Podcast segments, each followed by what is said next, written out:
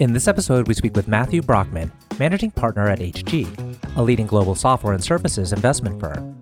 The firm was recognized by GrowthCap as one of the top 25 private equity firms of 2022. HG has over $55 billion in total funds under management and is supported by a team of over 280 professionals across Europe and North America, with offices in London, Munich, New York, Paris, and San Francisco. Matthew is managing partner chair of the investment committees, and a member of the board at HG. He focuses on the day to day leadership of the firm and also the Genesis and Mercury fund teams.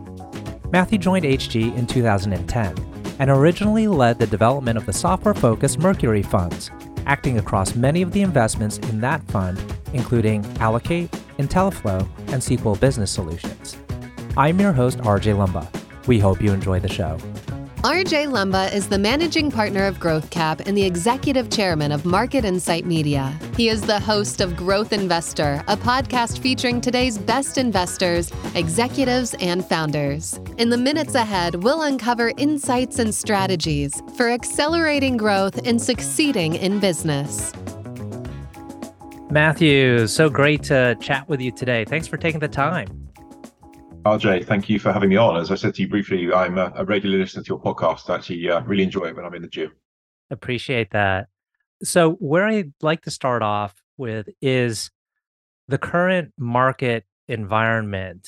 It's October 6th, 2022. You know, likely when we release this, it'll be a bit after. But at the current moment, we have macro conditions that has everyone really thinking hard about business today and where industries are headed. Since you focus on the software market, can you tell us how you think the current macro conditions might impact software companies and software businesses? I guess I would start by differentiating there, RJ, between perhaps the kind of software that we at HG do. You know, software covers a lot of types of companies. If I think about real sort of high growth, traditionally unprofitable almost discontinuous innovation level of software. You know, we're going to horizontal applications going to change a whole bunch of global applications for work or for consumers. I mean, that market obviously re-rated hugely in the early part of 2022 and kind of risk appetite for very sustained capital investment over very long periods of time feels like you know that was very much end of a cycle right that cycle had probably been compounding for maybe 15 years and you kind of saw a very significant loss of risk appetite, I guess, for continuing to back those kind of companies, at least for a period of time, or at least that's what the current valuations tell you. If I think about the kind of investments that we're trying to do, which is mature businesses, existing products, existing functions that serve, you know, a workflow, that serve an application, it's remarkably resilient. I mean, our portfolio of companies, we have about 50. If I think about the COVID period where we saw GDP drop, you know, by by you know double digits in most economies and economies are locked down, our revenue still grow every month on average through that period. So it's not that we're completely unaffected by a macro environment. That, that would be the wrong thing to say. But the level of resilience of these kind of subscription models, repeat use business cases, products that are used in workflow, it's a it's, it is a remarkably resilient category when you start heading into the kind of macro environment you're you're talking about. And you've been an investor for a long time now, decades, and your previous career was with Apax. I'm always interested to know, you know, for folks, and I think you've been at HG now for about a dozen years or so. Correct me if yes. I'm wrong, but it's always interesting to hear how firms vary from one another. How would you kind of compare Apax or other tech focused or you know large private equity firms? How do they compare to HG? I would put HG in a group, a very small group actually, of very focused investors. If I think about firms that focus on software and in particular the, the pieces of software, a little bit like I just described, you know, application software, workflow, mature company sort of investing, you know, you've got less than a handful, less than five firms between kind of Europe and the US, which are, you know, just very, very deep. So significant resources, a lot of people covering end markets in incredible depth. And then with the operational expertise around how do you develop these companies, how do you think about developing sales organizations, you know, development, product, data science, pricing architecture? So that I think is the differential. When I think about where HG sits and what we're investing in and aspiring to, it's that incredible level of focus and intellectual property building, which is really a quite different strategy, I think, fundamentally from a broader investor. You know, if you're a broader private equity investor, you're in different verticals, you've got different themes you're trying to back. It, it really does end up being quite a different sort of style of, of strategy, but also style and culture of organizational sort of behavior. Yeah, and it seems that HG has really developed into the leading software investor in Europe. And I'm not sure if that was the case 10, 20 years ago. So there's been dramatic strides that HG has made. Is it that focus? What are the other attributes of HG that have enabled it to become what it is today? I mean, your observation is correct. We've grown really materially in terms of our sort of market space and our activity, as well as, you know, measures like funds under management and so on. We made a decision, I would say, going back probably six to eight years ago now, which is having scale in your market, having scale in what you do is a source of competitive advantage. And so, like a software company, if you be in a relatively discrete niche as a, as a product, but if you're the number one, you've got more resources, more money to spend on development, more money to spend on your customers, you've got better insight, and so we were seeing that in our portfolio. And so we thought about how does that apply to a maturing private equity industry? How do we think about being ahead of where the next stages of private equity goes to? And so our belief was if we became the biggest player in Europe, and so we had the greatest number of people, the greatest resources, the greatest capability, the most activity by having multiple funds acting at different size ranges in the industry, that would give us better IP, it would give us better knowledge, it would give us better networks, it would build connectivity within our portfolio. And that had a sort of compounding effect. And as a private business, you know, we're a business owned by its shareholders. We have no constraint in terms of our ability to invest in our business, to grow our business. And so we are very heavily invested in the size of our company, the number of people, the expertise, the ideas, the focus over the last, I would say, I mean, it's been going for 20 years, but particularly in the last five to eight years, very, very heavy investment and continuing to grow. And I think you now see it in terms of, of what you said, in terms of our market positioning, particularly in Europe. Well, you've obviously been successful in recruiting the right talent. How have you gone about finding the right talent and ensuring they stay at HG? Great question. It's very flattering to be a place that people come to source talent, but it's also slightly frightening in its own way. I would highlight two things really. Like any investment firm or, or professional services firm, people join because they think about growth. They think about growth of themselves. They think about growth of the firm. And I think by having an ambition to be a big player, to scale up business, it's attracted people who see that presenting opportunity for them. You know, they can work on a platform, they can learn, they can develop skills, but they're in an environment which is growing, which means they can aspire to helping us lead certain verticals in terms of software applications, lead funds, lead geographies, and so on. So that kind of development of growth, I think, is just absolutely crucial if you're going to run one of these professional services companies to attract the very best people. I would say the second element is sort of culture, the famous sort of culture eat strategy for lunch, right? If you don't focus on who are your customer, who are the pension funds that give you the money, what do they care about, how do you serve them, and make mm-hmm. that intrinsic into what your business stands for and why it does, then it's really hard to get people to kind of absorb being in an investment business, right? We're in the ultimate intangible business. Our, our people join, they go up and down the elevator. We have to give them something that says, here's who you serve and here's who your customer is. And those pension funds that you're generating returns for, here's what they care about. And we have invested a lot of effort into allowing even our most junior people to access the state pension plans in the US, working for firefighters, working for teachers. You know, who are those people? What do they care about? And how does that customer group really influence and care about what you do? I found it really impressive that you've put at the forefront your foundation and kind of the work you do in ESG and diversity, because that is important to this younger generation that's coming up in the investment industry. Can you talk a little bit more about your efforts for the benefit of our audience in, in the ESG area? I guess it matters to all of us, right? But I think particularly as you say, RJ, the generation coming through who have grown up in you know in a in a very connected world who see very heavy pressures on environment on equality and so on i think they need to believe and they do believe that when they're investing and, and the job of investing which is this sort of slightly intangible thing we do right? We sort of generate returns you know what is that? You know my, my daughter says to me what do you actually do for a living? And it's quite hard to explain. Ultimately the capital we invest is other people's money. It's other people's dollars that sits in a pension fund. A pension fund serving let's say teachers or, or firefighters has got a 20, 30 year liability. And if we can invest that capital responsibly by building long term companies, sustainable companies, companies that will ultimately provide employment and grow. It just makes them feel better about themselves and they've got a better role in society. And we found that enormously energizing, honestly, for our people as they think about kind of why they work as hard as they do and why we have to compete as hard as we do to be as successful as we are. And, you know, we're in a very competitive industry, so we have to get up every day and work really, really hard. But it gives people again a kind of a, a reason, an outlet. You know, start with why, right? It, it, gives you something to really start to anchor into. And so it's been a it has been a huge focus to try and make that as visible and tangible as possible for our people and, and for them to access it. And I'm sure there's some influence or overlay when CEOs also look at your firm and what you stand for, what you're about. But tell us a little bit about the other aspects of HG and, and how you help companies. You know, when a CEO is looking for a capital provider, a capital partner, and they're deciding between HG and the other highly reputable firms out there, what is it about HG that makes you stand out in their eyes?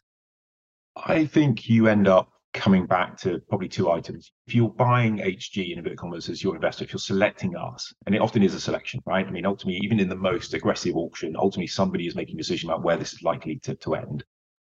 People are essentially buying two things. They're buying capability, competence, right? So do these people understand my end market? Do they understand the dynamics of my end market? Do they understand how to build a software company? Are they operationally minded? Do they understand what it's like to run a sales organization? So we don't have a bunch of people who are executives in our business that have run these companies on the investment side, but we have an awful lot of infrastructure on our portfolio side and just an awareness in our business of what it really takes to grow a business at, you know, 15, 20% a year for 10 years.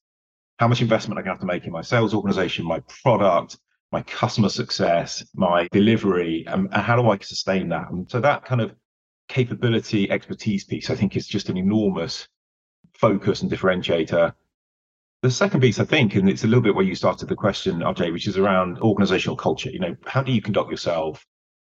How much respect do you have for the people running the companies? How are you there to help and serve them? How do you set that be the tone with which you adopt? You know, there's there's a ranges under which we compete, and we're always trying to take a tone of we're very respectful of people running the companies. We're very respectful of how they build those companies. Doesn't mean we don't have opinions. Doesn't mean we won't try and contribute. Doesn't mean we can bring a lot to the table but it's a partnership business and it's how you engage and deliver on that that we think is again when we talk to ceos and we take the feedback tell us why did you decide to work with us why did you decide hg was a good investor for you those are the themes that sort of perennially come back and if i hear that one of those themes isn't coming back or we made a mistake then i go back and go okay well why did that happen like how did we not send that sense or that organizational sort of shape because obviously we did something which is sort of not aligned with our values can you give us a sense of your activity in the US? Obviously, you're very big in Europe. How does your US activity look today? And what areas, I guess, are there certain geographies that you like in the US?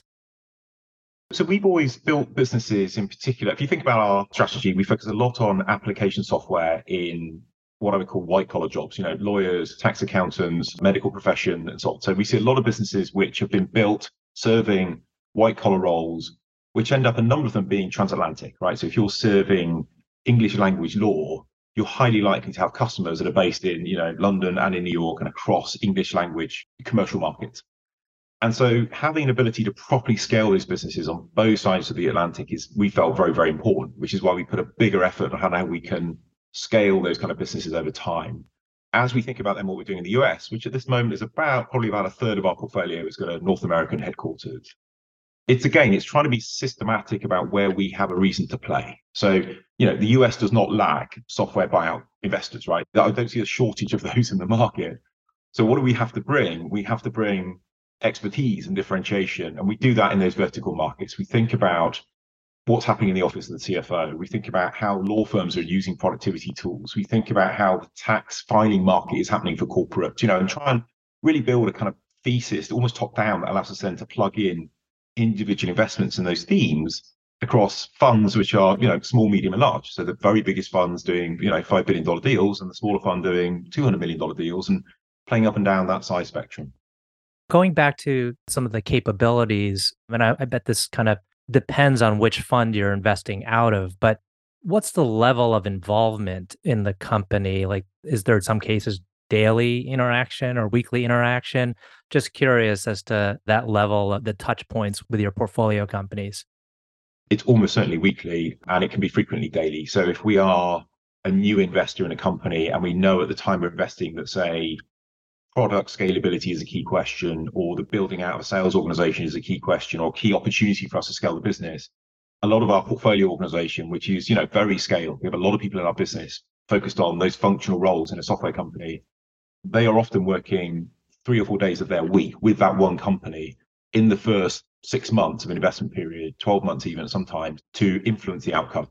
So by having a group of effective CTOs in our business or CROs, chief revenue officers, or data scientists, by having those people available, we can put them into projects, into companies for a three, six, nine month period. Often early in the investment makes a huge impact. So their involvement is daily. I mean, they're in the companies working with the leadership of the company to, to affect an outcome. The investor, then, the kind of proverbial deal guy, is more remote at that stage, right? They're, they're, they're on the board, they're involved, they're doing things. But obviously, what we're really trying to do at that point is get the operation impact to drive the value creation, the kind of equity value creation. So we're coming up on time, and I typically like to ask a couple uh, closing questions. But before I do that, I did have a, a question related to your ability to ascend to the position you're at. You know, there's not many investment executives out there at your level managing the kind of money you're managing and having i'd say the reach into certain markets.